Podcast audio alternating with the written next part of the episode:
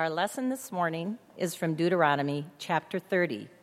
Choose life so that you and your descendants may live, loving the Lord your God, obeying him, and holding fast to him. For that means life to you and length of days, so that you may live in the land that the Lord swore to give to your ancestors, to Abraham, to Isaac, and to Jacob. When Moses had finished speaking all these words to all Israel, he said to them, I am now 120 years old. I am no longer able to get about, and the Lord told me, You shall not cross over this Jordan. The Lord your God himself will cross over before you. God will destroy these nations before you, and you shall dispossess them. Joshua also will cross over before you, as the Lord promised. The Lord will do to them as he did to Sihon and Og, the kings of the Amorites, and to their land when he destroyed them. The Lord will give them over to you, and you shall deal with them in full accord with the command that I have given to you. Be strong and bold, have no fear or dread of them, because it is the Lord your God who goes with you. God will not fail you or forsake you. The word of the Lord. Let us pray. May the words of my mouth and the meditations in our hearts be acceptable in your sight, O Lord, our God, our rock and our Redeemer. Amen. Well, I highly doubt that any of you remember the first sermon I preached back in January of 2013. And some of you weren't even there, so I wouldn't expect you to remember it. Um, uh, but I remember it.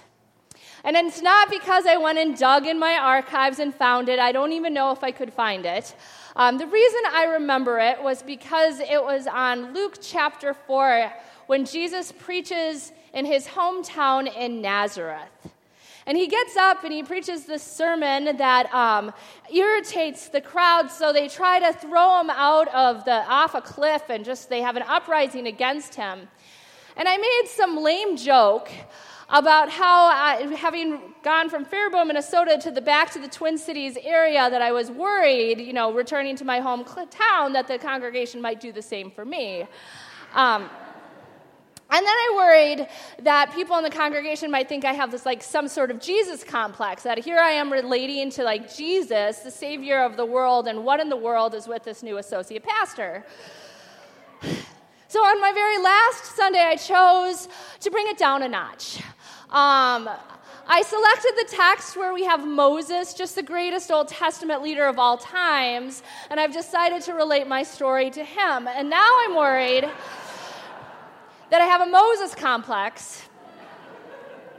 But people of Shepherd of the Hills, I went from relating myself to the Savior of the world to just the greatest Old Testament pro- um, prophet of all times. So clearly, you have taught me humility. and for that, I give thanks. Pastor Scott was also quick in pointing out if I continued reading like two more verses that Moses dies. So perhaps I should cut the text when I did, and I agreed. Um, and then he pointed out Moses' age being 120 and said, What's that about? And I said, Yes, I have aged while I'm at Shepherd of the Hills, but not that much.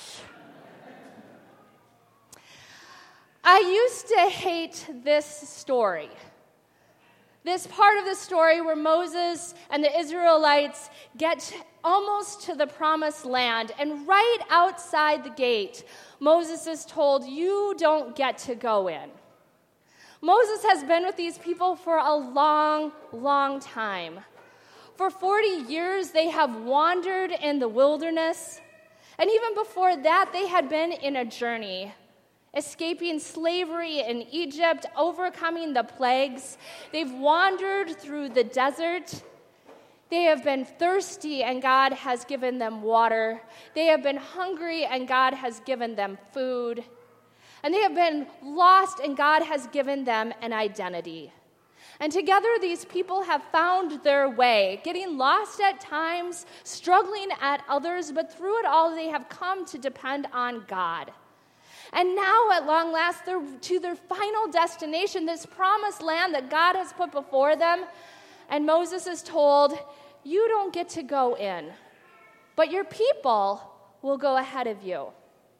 And I've always felt that this is unfair. I mean, Moses is 120 years old. And according to retirement standards, he should have been allowed to retire a long time ago. It's about time he gets to put his feet up and enjoy the promises God has put before him. But God says no. Moses, throughout the story, has often argued with God on behalf of his people, but in this particular instance, Moses does not argue with God. He accepts his fate as it is big and blesses his people instead for the journey that is ahead of them. I did used to hate this story until someone related the story of Moses and the call to be a pastor. And suddenly I saw this story in a new way. Suddenly, this difficult, confusing story about why the people get to go on ahead and the, and the leader and the pastor remains behind made sense to me. And I understood what it meant to bless beloved people and know that God is going to do incredible things through them. Dang it. As your pastor, it has been an honor and a privilege to walk with you for the last six and a half years. I am so grateful. When I first came to Shepherd, this congregation looked very different than it does today. We had different furniture throughout most of the church. We had sinners' pews still out in the narthex area, and I can't even remember what was in the space where the lounge furniture is. I know the chairs were not as comfortable. Our artwork has changed up front, although we can still look and see the beloved sheep on the wall over here. And the kids who were once little and coming up to challenge me during the children's message have changed. They are now in confirmation or in high school, and there are new little ones with their voices calling out who still distract me and still challenge me. Um, and there are so many babies whose voices are heard this morning with their giggles and their cries, and they are all welcome here, and I am so thankful. But it is not just observable changes that have taken place during my time here. A large part of what we do in the church happens within us. It's spiritual work that happens in our heads and in our hearts. And I have been so privileged to watch you grow in faith together. I'm so thankful that you have wrestled with big questions about how do we love our neighbors, especially the neighbors who have different faiths than us. And so, in order to do so, you have dared to get to know those neighbors, to learn about them, spending time exploring the Muslim faith. Some of you who are more adventurous also went with me as we explored Buddhism, Scientology. Um, we even went to a Hindu temple. That was just two of us. Is Shay here? No, maybe not. He's in the nursery in the hall. Yeah, that was Shay and I got to go to the Hindu temple. Um, and we even did a Jewish Shabbat with one of my Jewish friends. That was just an extraordinary experience. We have also explored big questions of faith, asking why Jesus, why church, and together we learned how to have dialogues where we can allow different perspectives about what we believe to be held at the same table and in the congregation. And know that it's okay that if the person next to us believes something different from us, that we are still united as people of God. And that those different ideas about God are welcomed and encouraged in this place. We have celebrated together anniversaries and graduations, baptisms, Holy Communion, weddings, Christmas, and Easter. And when life is hard, we have held each other in prayer. We have been with each other when loved ones have gotten sick, and we have buried beloved people of this congregation and from your families as well here in this place. This is the strength of the church. This is the strength of what it means to be the body of Christ to one another, a family of faith. That we listen to one another, we cry with one another, we mourn, we care, we serve, we challenge, we learn, and we go out into the world knowing that what we've been called to do goes far beyond these walls, but into our communities where we become advocates for justice for all of God's people all of them, no matter what. And for that, I am immensely grateful. And I am grateful not only for what you have done for each other, but what you have done for me and my family. Darn, I knew this was a bad part.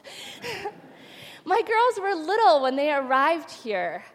Lily, a kindergartner, Helena, a third grader, you have watched them lose teeth and grow in teeth and have their teeth straightened. And I don't know why I'm obsessed with the teeth, but like I feel it's transformational in the lives of your kids. I've watched your kids lose teeth too. Sometimes they've hung on for a really long time. um, and you have supported my girls as they've grown, and you've let them be themselves. In second grade, Lily preached a sermon from this very pulpit and you cheered her on. Helena has sung a Shepherd Song. So, thank you. And not only have you welcomed and cared for us, but my husband too. And truthfully, I think you're going to miss him more than me. Because uh, how do you replace such an epic drummer? I mean, eventually, Emily is going to give him a drum solo, and you'll be forever transformed. I'm sure that's why you've held back, Emily.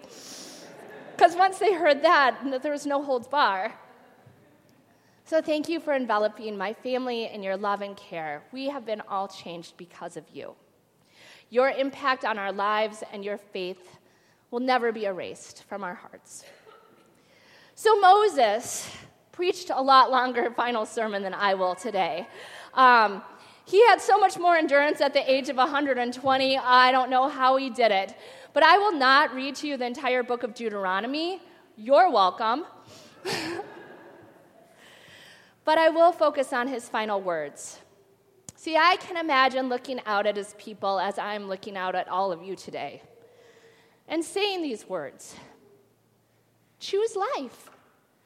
Dear people, God is with you.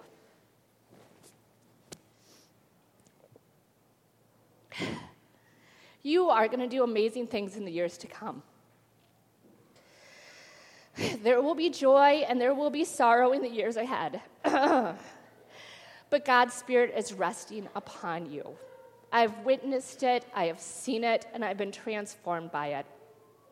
And that will continue. You are God's beloved, chosen people. God will be with you. Go. I'll just side note, I never preached a last sermon at my last church. I couldn't do it. So I'm choosing to be more courageous here today. Um, life in the promised land looks amazing from the outside, but your journey is far from over. There are neighbors to meet, children to teach, babies to baptize. There are struggles ahead and difficult days. But in all these things, choose life, choose love, Live in faith. And as you go forward, you don't go forward alone. Not only does God lead you, but you have a tremendous staff. And there will be another pastor here who will love you just as much as I love you. So have courage and know God is there. Thanks be to God. Amen.